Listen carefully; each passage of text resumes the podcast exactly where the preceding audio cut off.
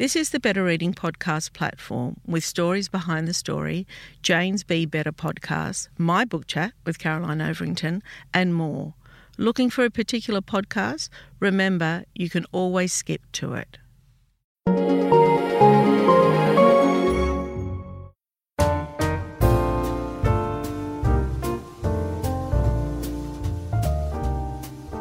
Welcome to the Better Reading Podcast Stories Behind the Story, brought to you by Bolinda Audio. Listen to Bolinda audiobooks anywhere, everywhere. Hi, this is Cheryl Akle from the Better Reading Podcast Stories Behind the Story. We talk to authors about how they came to tell us their story. Anna Kent, welcome to Better Reading. Oh, thanks so much for having me. You are such a remarkable person. I mean, I was just, Oh. I'm just in awe, and I can't. I, I'm very excited to speak with you today. I'll introduce you. Anna is a humanitarian aid worker. Uh, she's also an NHS nurse and midwife. NHS being the Nat- National Health System, I gather, in the UK. After studying nursing in Not- Nottingham, she joined Doctors Without Borders, which is Medicine Sans Frontières. Is that how you pronounce it? Um, I say Medicine Sans Frontières, but I Oh, also didn't Frontières. study. I didn't, I didn't stu- study French, unfortunately. so You're probably I right. Be best for- Um, she has worked as a midwife around the world, including in South Sudan, Haiti, Bangladesh, and the UK. She's written a memoir. It's called Frontline Midwife. Extraordinary. It's a gripping account of her experiences as a midwife in some of the most challenging circumstances. I mean, you know, there was a point where I'm like, what the hell are you doing? Well, yes, me too. Absolutely. I guess from from the start, I did want to do humanitarian aid. Yeah, that was always the. That was From the start of you studying nursing. Yeah, it, it definitely drove me um, to want to train to be a nurse. And, and actually, I do think it started a little earlier when, although when we're five or six years old, we don't have necessarily a world perspective.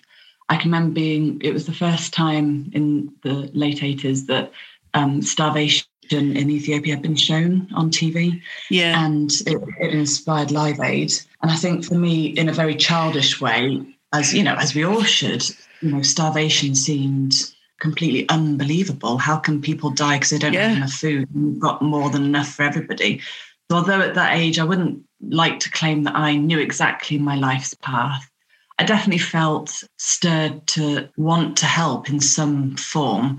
And that only got stronger the next time we saw a tsunami on TV, the next time we saw an outbreak of war, the next time we saw cholera. Um, as I grew up, I felt more and more moved and determined to help. So I specifically did my nurse training with the idea of doing international humanitarian aid work. I, I guess essentially I wanted to be useful in it. Yeah. So I am um, one of the things that always makes me cry when I read stories, like, you know, even the Ukraine recently, is when women are in hospital giving birth and there's an atrocity because you can't put that off. You know, that Yeah. seems to me that it's it's kind of the one of the cruelest things you see. Isn't that right? Because yeah. everybody is entitled to give to a safe birth, aren't they? Absolutely. And, you know, for a baby that's harmed by war, in its mother's arms in a hospital are the two places it absolutely mm. should be safe. Mm. Um, and, you know, one of my core beliefs, which is why I chose, because there's lots of international organizations, but I chose MSF specifically because it absolutely reflected my personal opinion that everybody deserves access to healthcare, and that's regardless of, you know, where they happen to have been born or their religion or politics or all the factors external that many of us don't have any power or say over. Mm. Um, I absolutely believe that everybody deserves access to quality medical care, and, and you know, MSF, Doctors Without Borders, still delivers that in over seventy countries in the world. So, so absolutely, I wanted to sign up with them, and I was I was thrilled. Actually, it's quite competitive to get into. So when I was selected by them, I was I was over the moon. Yeah. Tell me how you got there, what that process was I, like. I, yeah, I chose to do an. I did an undergraduate master's in nursing, which was the mix of the academic study plus the practical side of nursing. And I've always loved nursing. I think I love to connect with people, and nursing definitely gives you an avenue into that because you're sharing some really intimate spaces. and you know you're invited into that realm which is an absolute privilege i then did three years as an emergency nurse we called it a&e then but we now call it the ed which was in nottingham so at nottingham at that point um, it's it's had its difficult times. Nottingham's a brilliant city, but I think we were averaging, you know, a gunshot wound every eight days and a stabbing every five days. And I coordinated a major trauma centre, which was 12 resus beds, and we were the we were the fallout for major incidents in that area. But I loved it. Again, I think, you know, we know that dreadful things happen in the world, and to be able to hopefully do something positive within that, and and even if it's giving that bad news to people. I think if you can give it in a way that's sensitive and, and in a way that absolves people of unnecessary burden afterwards or unnecessary guilt, I think it's um, it's a, again I've used the word privileged already, but it's a, it's it's a space that I um, I was really grateful to have a chance to be helpful in. I think that um, you know, and this is just my experience um, in Sydney, Australia, I feel that nurses um, are undervalued um, in, in the healthcare system. I feel that nurses in nursing care are even more undervalued. And my mother died recently in a, in a nursing home, and yeah. the level of care she got was extraordinary, you know, by registered nurses, RNs, as well as the people that work there. And that experience is so important. Like here you are with nurses that are helping you and helping your mother transition. It's extraordinary. It's it's so special. I mean, you've seen it, but for me, it was a one-off. Really, it was the first time we had had that experience, and I just couldn't help being grateful every moment of it. It shouldn't matter what stage of life, and it shouldn't matter where you live, and it shouldn't matter no like your history. Everybody deserves to be cared for with quality care, but also with dignity. Absolutely. And that's important whether it's childbirth, it's important whether it's end of life care. Yeah. One of the things with my mum, she was in a room that had a really large window, lovely room, and had a large window, and you couldn't see in. It was a kind of into a garden that had no access. But do you know, every time those nurses walked in to tend to her, they would close those curtains. And I just thought that was just such a beautiful act of dignity. You know, none of us would like to have yes. personal care with the window open up in that sense, especially when you're very vulnerable. Yeah. Um, you know, for the people that I worked with overseas, if you then add a difference in language, if you add a difference in yes. culture, if you add yeah. the million things, you know, if you're in a war zone or a refugee camp, you know, that core dignified quality care, you know, is is essential for everybody, absolutely. Yeah. So tell me then, so you've finished and you've decided you've worked a little bit at, at Nottingham yeah. Hospital in emergency and now you want to go overseas. Tell me about that process. Yeah, so I was really fortunate. A friend of mine was a teacher in Zambia, so I um, had, I was able to arrange um, a work experience essentially in a Zambian hospital, which helped me understand that there is a gap sometimes in aid work. Because in the hospital that I worked at, um, a UK charity had donated an X-ray machine, which is so generous and it's wonderful. But at that point in Zambia, there was an, there was issues with the electricity you could draw from the national grid, and there was limits and there was power cuts. So this X-ray machine had basically stood gathering dust in the hospital um, in Kasempa without being able to be used. So it just seemed, it really highlighted to me that you can have all the best intentions in the world, but unless your aid is thought through and mindful and comprehensive, then actually it's a it can also be a waste.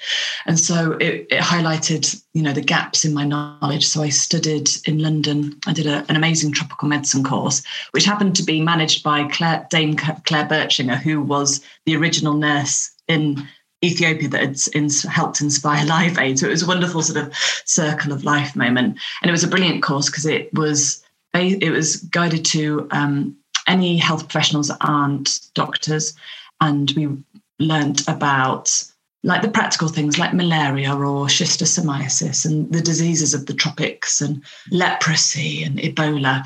But then we also learned about health structures and tertiary care and primary care and how to give mindful, insightful, helpful care so that, especially when you work for a charity, you want the money that's donated go to the beneficiaries that it's aimed for. Mm-hmm. You don't want it wasted on, you know, an X-ray machine that isn't able to be plugged in. Um, so I'd studied in London. I got my diploma in tropical medicine. And then I, after the three years practical work and the extra qualifications and the work experiences, at that point I could apply for MSF. I want to know what your first reaction was to working in Zambia. Was it a cultural shock? It was. So I'd um, with a friend I'd climbed Mount Kilimanjaro to raise money for charity, and um, I'm lucky because Nottingham's quite a diverse city. Not all areas of the UK are, but Nottingham's quite diverse. So I was used to working with international teams. More of the shock was you cannot understand absolute poverty mm. until you've experienced it because we you know we do have poverty i mean there's been times in my life where i've been really stretched especially because the overseas work was voluntary and I've had an expensive divorce, but that's another story. um, that's another book. That's, that's the other book. I think to see people suffering in such absolute ways, but then mm-hmm. also be very positive and very cheerful was quite, that was a culture shock to me. And one of those, you know, wake up calls to me like the things I complain about, are they really worth complaining about? The things that I want to, you know, want to do with my life is that you know, I guess it it helped consolidate. I wanted my life to have some sort of meaning, but then you know we have to acknowledge as well. You know, I am a privileged white woman. I came from a place of education, and my parents both were good earners. So I think one of the things I've learned to explore as an adult is that sense of white privilege. And can I swoop into somebody else's country and culture and essentially save the day, which absolutely I cannot. But at that age, I was, you know, 24, 25, and I think my world perspective was still extremely naive.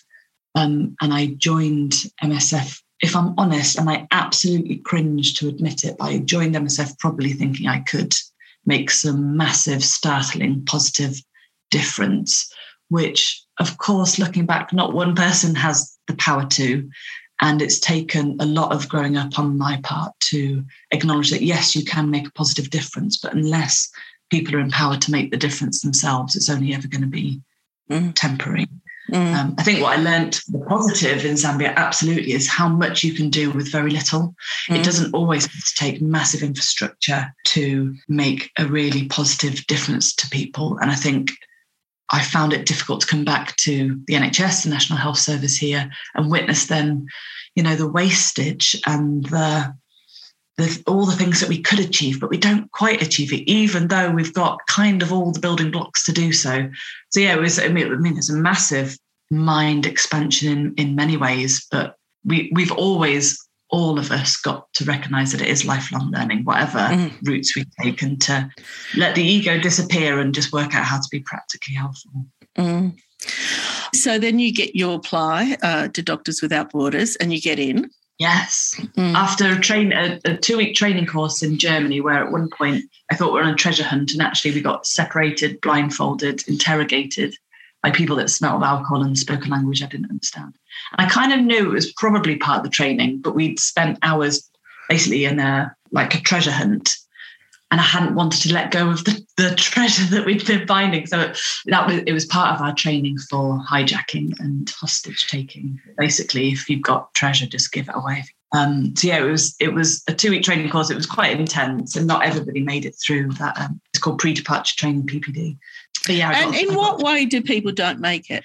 Um, I think so. You're you're it's basically in hindsight like an ongoing interview. So you can have you can interview for an hour for a job. You can have the best CV in the world, but if you're doing group work and you're arrogant and you won't listen and you don't take instruction and you're not open to changing your mind and working flexibly, then it you know when you work with MSF, you're often really isolated I was in a group team of two in South Sudan. You might be in a team of two, you might be in a team of six, but it's really small teams. And if it only takes one person to be, I guess, toxic within that small mm. group, and the whole project can collapse. So, so some people didn't make it through. Yeah, essentially, if they they couldn't work in in teams, and I think again, the idea of working dots out borders can probably be quite. I don't know. Is it quite a romantic, you know, you're going off into the desert with the hair in your the wind in you know, it could be like maybe a nicer idea, more pleasant idea than the actual reality. So I think maybe that training course also highlights people if it isn't, mm. maybe they also choose not to mm. not to go through. Mm. So where was your first post? I my first post I opted because I don't have um, other languages sadly, so I had to work in a country where people who had been educated in the national staff also spoke English. There's different MSF operational centres across the world, but I was joined with MSF Holland and then worked, I took a year posting in South Sudan, which at that point was called Sudan. It was before, because this was in 2007, so it was before South Sudan was um, officially recognised as a country. But I'll use South Sudan because it, it makes it slightly easier for uh, information sharing. And South Sudan at that point had had 50 years on and off of civil war. Hmm. And the infrastructure. Terrible violence. Violence and uh, kids being kidnapped. Mm-hmm. And the Kid soldiers. And the, boys, boys joining what ended up being the Lost Boys generation. Hundreds of thousands of internally displaced people, also refugees mm. from other surrounding countries with, with complications. Um, add to that, on the day I landed, it was 50 degrees centigrade, which is really mm. hot. Oh yeah. oh, right. You know, I think yeah. I think today might top about 28, and I'm already, you know, and you know, I was working in a clinic. We were the only health facility in an area the size of Belgium, and it was myself and one of the nurses, the international team, and we had 10 um, amazing um, Sudanese uh, national staff. But because of the 50 years of civil war, most of them hadn't had the privilege of any formal education. And so obviously we were working with um, a variety of needs within the national staff as well. Then add to that the complications of war. There was um, millions of landmines, but also black mambas and red cobras, diseases of the tropics and malaria and, and others. So yeah, really complicated context, very unstable because it was the time leading up to the independence of South Sudan. So there's a lot of troop movements. Um, and people lived in really basic accommodation. So it was, if you imagine just looking every angle around you, turn 360 degrees, and it was completely flat, unbroken in every direction, but no trees, no scrub. Um, and then people amazingly could make these tukuls, these mud homes, which was mud around the walls with sticks, and then a thatched um, cylindrical ceiling um, roof. And yeah, amazing that people can survive in such hostility, but people did. And, you know, people, you know, people in South Sudan, the Nuer tribe I worked with, they want what we want.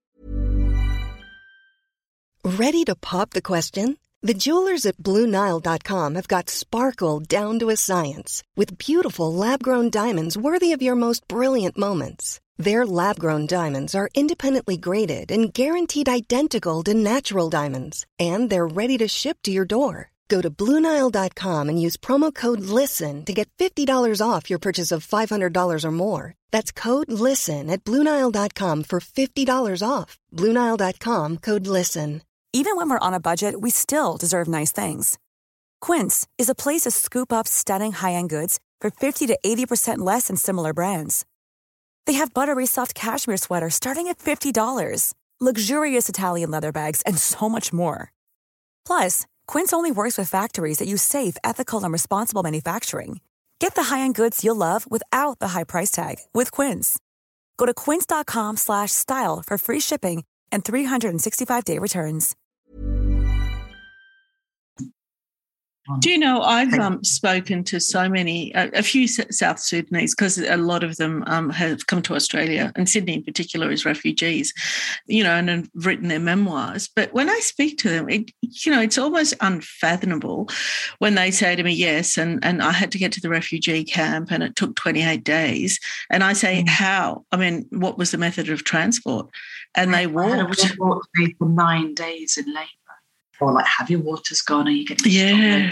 Vaccines? Are they in your back? Are they, you know, in the front? All this, and then you make the decision: Can I birth at home without a trained care provider? Because you know, 50 years of war, all the infrastructure was mm. broken. The hospitals were gone. The nurses were gone. There weren't any midwives. There was estimated one midwife for the whole country that was Sudanese at that point. One estimate is quite hard with the data because it does vary, but somewhere between one in eight and one in 80 women died in childbirth mm. in Sudan. And there was a local saying that women have one foot in the grave. So can you imagine being that woman in early labour, thinking, you know, do I labour at home without assistance and hope everything will be all right? Or do I walk across landmine fields, across swamps, past, you know, the Nile crocodile, past snakes, and in an area of civil war to get to what I, the hospital that I hope is still open and I've heard about, but I've never actually been to. You know, that's mm. you've got impossible. There's no good choice in there, is there? Mm. Each choice is risk, and it's so people would tend to come to us with labour complications when things had already gone wrong. That was the difficulty. Um, and I wasn't a trained midwife by this point. So in the UK, our education structure is that you're either a nurse or a midwife or both. And I, I'd had some informal work experience in maternity units, but I wasn't. I wasn't a trained midwife. And then on one of my first nights, I was working with James. So he was a 62 year old American Buddhist that used to be a Hell's Angel, heroin addict, alcoholic who'd been in prison for marijuana possession. He'd had this crazy, crazy, wonderful life. And when I first saw him with his handlebar moustache and his cowboy hat, I just thought, what? like it's literally the two of us in the middle of nowhere. I was like, what was MSF thinking? And he's actually now one of my best friends. He's, he's brilliant. He's brilliant at telling the story. On that first night, a lady had come in and she had birthed her baby. And but the placenta hadn't been born. So she walked to us and I said to James, you know, I'm, I'm not a midwife. And he was like, well, I don't do women's health, so it's kind of up to you. So I literally put my head torch on and had my MSF guide, like obstetric guide, and put on my gloves and and mm. and helped uh, birth placenta. And you know, thank the universe, everything was completely fine. But it, women at such risk with birth. A placenta at term can have 800 mils of blood through it a minute. You know, we're talking mm. things that either completely okay or completely not okay. Um, knowing full well, literally her life was in her hands, and I felt really unprepared. And it was, it was a, a massive, again, like this is a series of, of naivety wake up calls. But I, I made a commitment. You know, we were in, just staying in tents, and I, with my head torch in my diary, I just, I made a commitment to to train to be a midwife because I knew if I was to do, continue to do aid work, it's an absolutely essential skill. Yeah, we had another story from there. We had a lady that came in and she clearly had twins. I, we didn't have any scans, we didn't have any water, we didn't have blood tests, um, but we did have our hands and we had stethoscopes and we had basic drugs. So it was clear there was there was twins in there. There was so many legs moving. And then after the second baby was born, I felt back onto her tummy and it was still moving. I was like, mm, it's triplets. so, um, so she had two boys. First came head first. The second boy came bottom first breach. And then, as a surprise to all of us, her, her third baby, little girl, was born then head first. And she needed some resuscitation. She was born really pale and floppy and she weighed less than a kilogram. So she needed some basic resuscitation, which we had, like bag and mask and, and basic things. And she started to breathe and cry, just wonderful. Um, and they called her Nyakawai, which essentially means like white woman or foreign woman. So I hope um, let us all pray that you know, 14 years later, Nyakawai is surviving the war mm. zone. She breastfed too, and then her sister breastfed. Mm. What's the chance of having triplets naturally? Like, you know. Oh, that's a good question. I should probably know that, shouldn't no, I? But I, would say it's very rare. Yeah, there, there are fact, different factors involved. So one is the conception to begin with. There so was like, two boys and a girl, so there must have been at least two eggs there. So that's one factor from conception. Then surviving the triplets in a war zone to term. Well, she was probably preterm, and then to survive birth. Sadly, she she did have a big bleed and we couldn't birth her placenta. So we, we got her to the MSF surgical facility and she had a complete hysterectomy at 16 years old. Her name was Grace. Um, I've always wondered what life was like for her, unable to yeah. bear more children. Um, women have a really low social status often in South Sudan sometimes men could have as many wives as they could afford and as many children as God would grant them, but none of that narrative says is this safe or healthy for the women. Mm. Um, yeah, I've often wondered what's become of them, and obviously I've got no way. I feel that um, you know nursing is is so rewarding but so difficult on all levels. But midwifery, in particular, I'd imagine, in a war zone, there's a conflict. You're giving life. You know, you're helping babies be born and yet you don't know the future. That's it's yeah, difficult, isn't it? It's just, it's so all humanitarian aid. One of the other tough lessons I really had to learn. It's to me, it feels like two sides of a coin. Yeah. The one side of the coin is the mandate to save lives. Absolutely. Yeah. That is, that's all of our reason to be there is to preserve life, to preserve dignity, to save lives. That's why all of us were there. We all everybody from MSF has left everything they've ever known to go to a country they've probably mm. never been to work with people they've never met before with that shared mandate of of helping, of, of and preserving. really life. difficult working conditions. Absolutely. But the other Yeah. side of the coin is that so for Grace and her triplets, she carried them on a little reed in a reed basket on her head across the runway. Um, our runway was just pattered down mud. But as you know, we waved her off. They made me a little belly teak, which is a, in South Sudan, women wear them. Um, I've got it here with me. Women wear them basically as a form. When you don't have anything else, you, you need to invoke the spirits or whatever you feel to give you some sense of strength. Um, and they gave me a, a belly teak as a as a thank you. You know, I waved her off to the war zone. You know, did she step Yeah. on a landmine on her way home? Did Yeah. what was the drought like the next year? The the political situation in South Sudan only ever gets worse. I often think of them, but I have no power at all in the overall health Mm. of Mm. and, and safety of South Sudan. I don't. I work for an organisation that does have a good political voice and will always speak up for the vulnerable people, but it's it's a really tough two sides of a coin because it's you patch up in the moment, but then you have to say goodbye. And I don't know Mm. that anybody can ever get used to that. I don't. I don't think. I think it, it breaks you a little bit every time. So then you you toughen up and you try not to think about it and you bury it down. But what I found after my year in South Sudan, I then came back and trained to be a midwife. Um, I got my first degree in midwifery, which I was really proud of. And then I did other missions for MSF. But I did find over time that the more you try and bury it down inside, actually that trauma does find a way out. Mm. Um, ideally, it has a healthy, constructive way out. But for, for me, I think I had to push myself to quite a difficult place before I did learn how to deal with it properly. Mm. Because it's, you know, it's living and breathing it day in, day out. My parents are, Lebanese and they fled war uh, back in the 50s, searching for a better life for their children. And we were lucky and we got that. But I've still got cousins my age there. And it's a tough life, you know, at the moment. I mean, you know what's happening over there.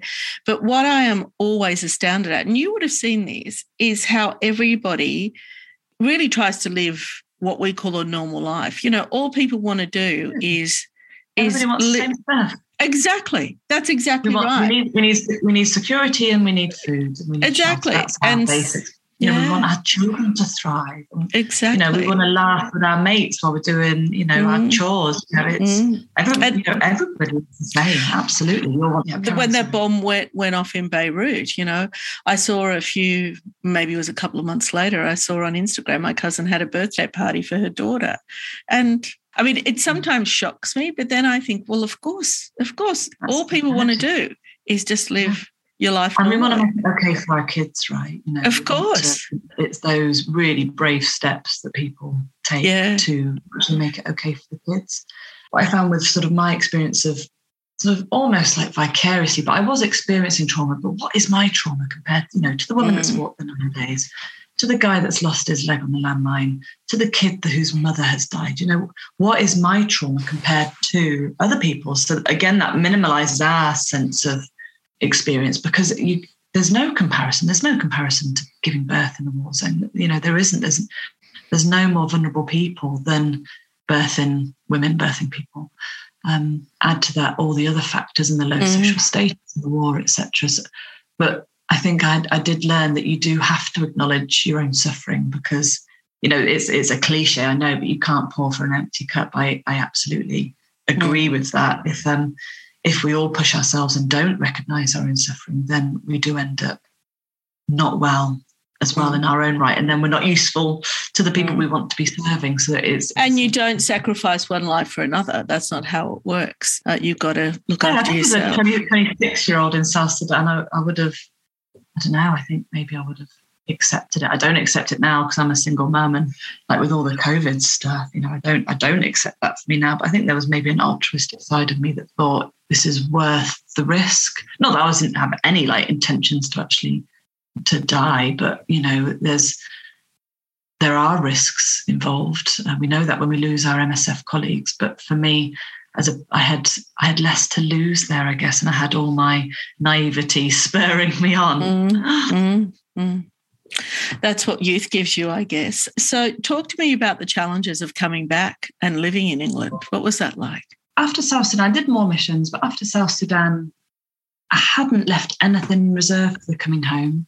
Mm. Um, I had given everything to my year. I really had. I'd like my periods had stopped and I had no libido and I, I'd had a messy breakup with a brilliant ex and um, like I'd had this like fungal rash on my chest, which didn't really bother me. And I, I was grinding my teeth and I had night sweats and I had nightmares. And but none of that really factors as being a problem because again, what's, you know, as I said, mm. what's my suffering when somebody else clearly has, you know, I'm clearly the lucky one. What I found was for my friends and family at home, absolutely rightly, their lives had gone on. You know, my friends mm. had got promotions and they're buying houses. You know, we're late 20s by this point. Some were getting married and having kids, and life had carried on without me, which of course it should. But these people, so James, my colleague in, in South Sudan, we'd had this intense year where we shared everything. You know, I could I could hear where he if he burped in his tent. You know, we mm. we were in one man tents each next to each other for a year, completely dependent on each other. And you know, I, I loved him as a friend and as a thankfully he's he's, um, he's now a, he works specialized in end of life care in Oregon in America. Oh wow! You know, he flew to America. I flew to the UK. So you don't have the people that you'd shared this intense time with, and nobody at home. And it's not it's not their fault, but nobody I don't think can really understand mm. because people would say like, "How was your year?" and I'd maybe have a little like a little um like sound sound bite I could throw out. And maybe, you know, if I was with a friend in a pub and we're having a pint, I'd, you know, but how long can you talk for? You can talk for five minutes, you can talk for 15 minutes. And but then it gets weird, right? If I was talking at somebody for the next half an hour, that it's it doesn't work. It monopolizes. And so it, I found it, if I'm honest, I found it really lonely because mm. I had these big intense things, but I didn't know a forum for sharing it. And I've learned since so MSF has some brilliant like expat groups, well, international staff groups. And looking back, I did have symptoms of PTSD that I was thoroughly ignoring purposefully. Mm. Um, Could have been the night sweats. well, the night sweats, and I was having yeah. really invasive dreams, and mm. you know, there's sorts of dreams where you're not sure if you're awake or you're asleep. But it was always it was always a maternity emergency and it, I was always failing mm. because we did lose people. And, I, mm-hmm. you know, we in our little humble clinic, in our TAM clinic in South Sudan, we saw over a thousand people a month um, between me and James and the 10 national staff. I can't tell you any of their names, but I can tell you the 10 people that died there. I can mm. tell you the mm. name of their sister. I can tell you which village they lived in. And trauma has this pernicious way of, I can remember every single moment of those extreme events when we lost patients. Um, and I didn't know what to do with all those thoughts because also, you know, people don't always want to hear all of it. And so I buried it deeper. And actually, I, I live with my parents, and I sort of I'd gone from being you know the only health professional in this massive area to suddenly I'm like this this teenage child living with my parents like morose and like oh mom like mm. darling would you like some dinner no I'm all right and so and so that flick in sense of identity the only healthcare provider, which is such responsibility. You know, even you know, as a, I've been a nurse now for twenty years, that's still unbelievable responsibility as a as a twenty something year old. To then being this woman child was also a really big impact on my sense of self, which is really mm. difficult. I kind of pulled myself together and I started sleeping a bit better. And I I had a new idea that next time I go with MSF, I'm going to make it better. I'm going to do more. I'm going to save more lives. And so I trained to be a midwife and I got a first, which was I was really thrilled with. And then very quickly went to Haiti um, after the earthquake. And then I was just part of the E team with the cholera outbreak. So I was only there a couple of months and I came home for a week. And then I then went back for another year in Bangladesh. So I, in the refugee camp for stateless Rohingya people that have fled persecution in mm. Myanmar, I was overall responsible in a refugee camp of 30,000 people, I was overall responsible for all female and pregnancy health, which again, from this context, mm. look, from the out looking in, that's great. You know, that's that's such enormous responsibility. And thank our Bangladeshi staff were phenomenal, so well trained, so dedicated, so absolutely brilliant. But even so, that's still a very complex context. It is so obvious looking back, but I was like, this time I'm going to do more. And I'm going to, you know, I wanted to build a birth unit from scratch and I did it. And I trained midwives. We, whilst I was there, it's probably, it was, it was quite tough because anytime we increased our services, it risked being um, excluded from the context because of the politics, which were, com- mm. which were complicated. But I felt unless we had 24 access to a safe birth unit, I wasn't serving the women properly. So we took the risk. We built it from bamboo. Not me. I didn't build the bamboo, but I no, ordered it on a truck. I got it. Yeah. yeah. And I um, trained Bangladesh then didn't recognise midwives, they do now. So I trained 15 nurses to be midwives, and that birth unit still runs now. Oh, isn't that wonderful? Yeah, at least 100 safe births a month. Yeah. So, you know, which I can recognise is an achievement, absolutely. Mm. But I can name the people I didn't save. So mm. I, I went, I was still going again and again and again with this expectation that next time I'll be better.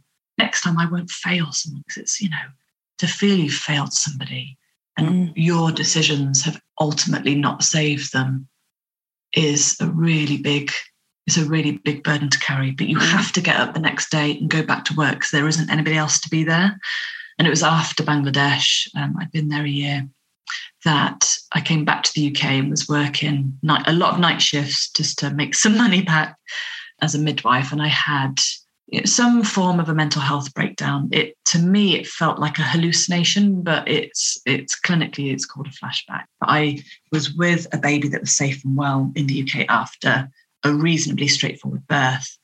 And just for a flash, I could I could literally hear the monsoon rain in Bangladesh. I could mm. smell the refugee camp. I could smell the wood fires. I could smell the latrines. I don't know, it lasted like a second, two seconds. It didn't last long. And I, you know, I put all the safety measures in place and I got another midwife to come and care for the baby. But it really scared me mm. to, to be to be standing in two worlds simultaneously. It really scared me. And I was partying quite hard at that time and through I, was, I wasn't making particularly great life choices as well. And just I had thank goodness something in me flicked my my self-preservation finally clicked and I just thought, I can't do this. So I retired from MSF and I moved into a Buddhist center, which was what a contrast.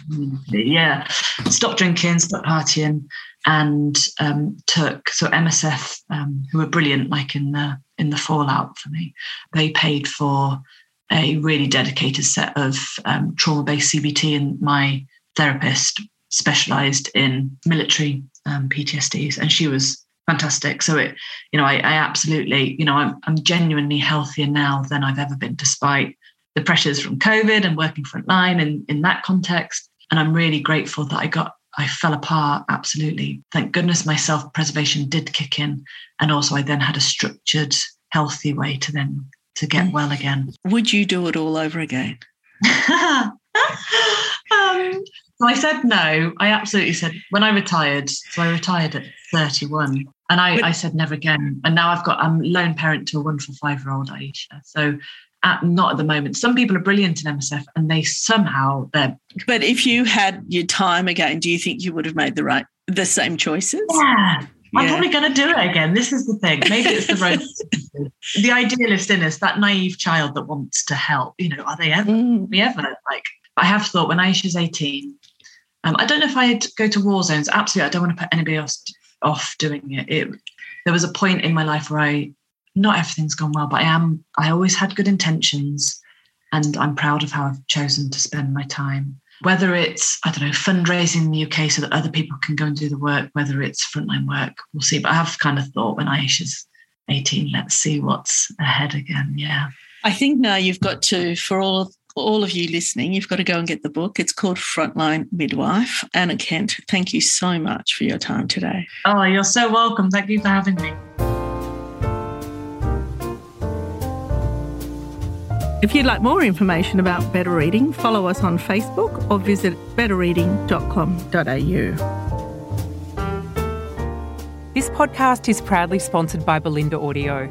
Bolinda audiobooks are available on CD and MP3 from online booksellers and bookshops everywhere, or you can download from Audible, Google Play, or the iBook Store. We've also created our own app called BorrowBox that's available from both the App Store and Google Play. All you need to do to get it working is to download the app Join your local public library and you'll gain access to the world's best collection of ebooks and e audiobooks available for you to loan on your phone or your personal device. Bolinda, we're here to enable you to escape, imagine, grow, and be inspired through the power of storytelling. Bolinda Audiobooks. Anywhere, everywhere.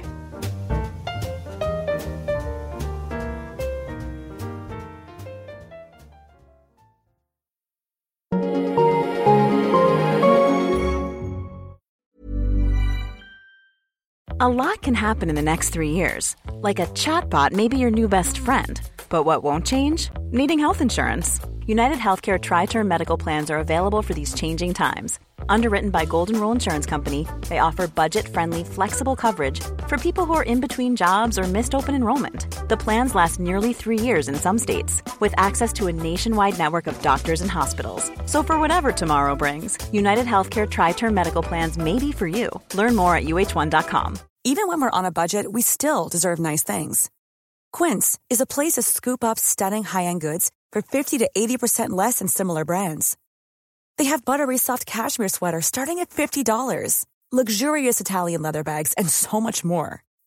Plus, Quince only works with factories that use safe, ethical, and responsible manufacturing. Get the high-end goods you'll love without the high price tag with Quince.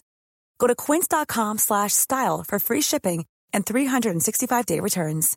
Hey, it's Paige DeSorbo from Giggly Squad. High quality fashion without the price tag. Say hello to Quince.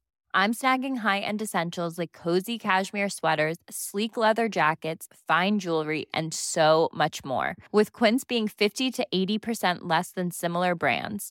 And they partner with factories that prioritize safe, ethical, and responsible manufacturing. I love that. Luxury quality within reach. Go to quince.com slash style to get free shipping and 365 day returns on your next order. Quince.com slash style. If you enjoyed this podcast, leave us a review and check out the other podcasts on the Better Reading Network.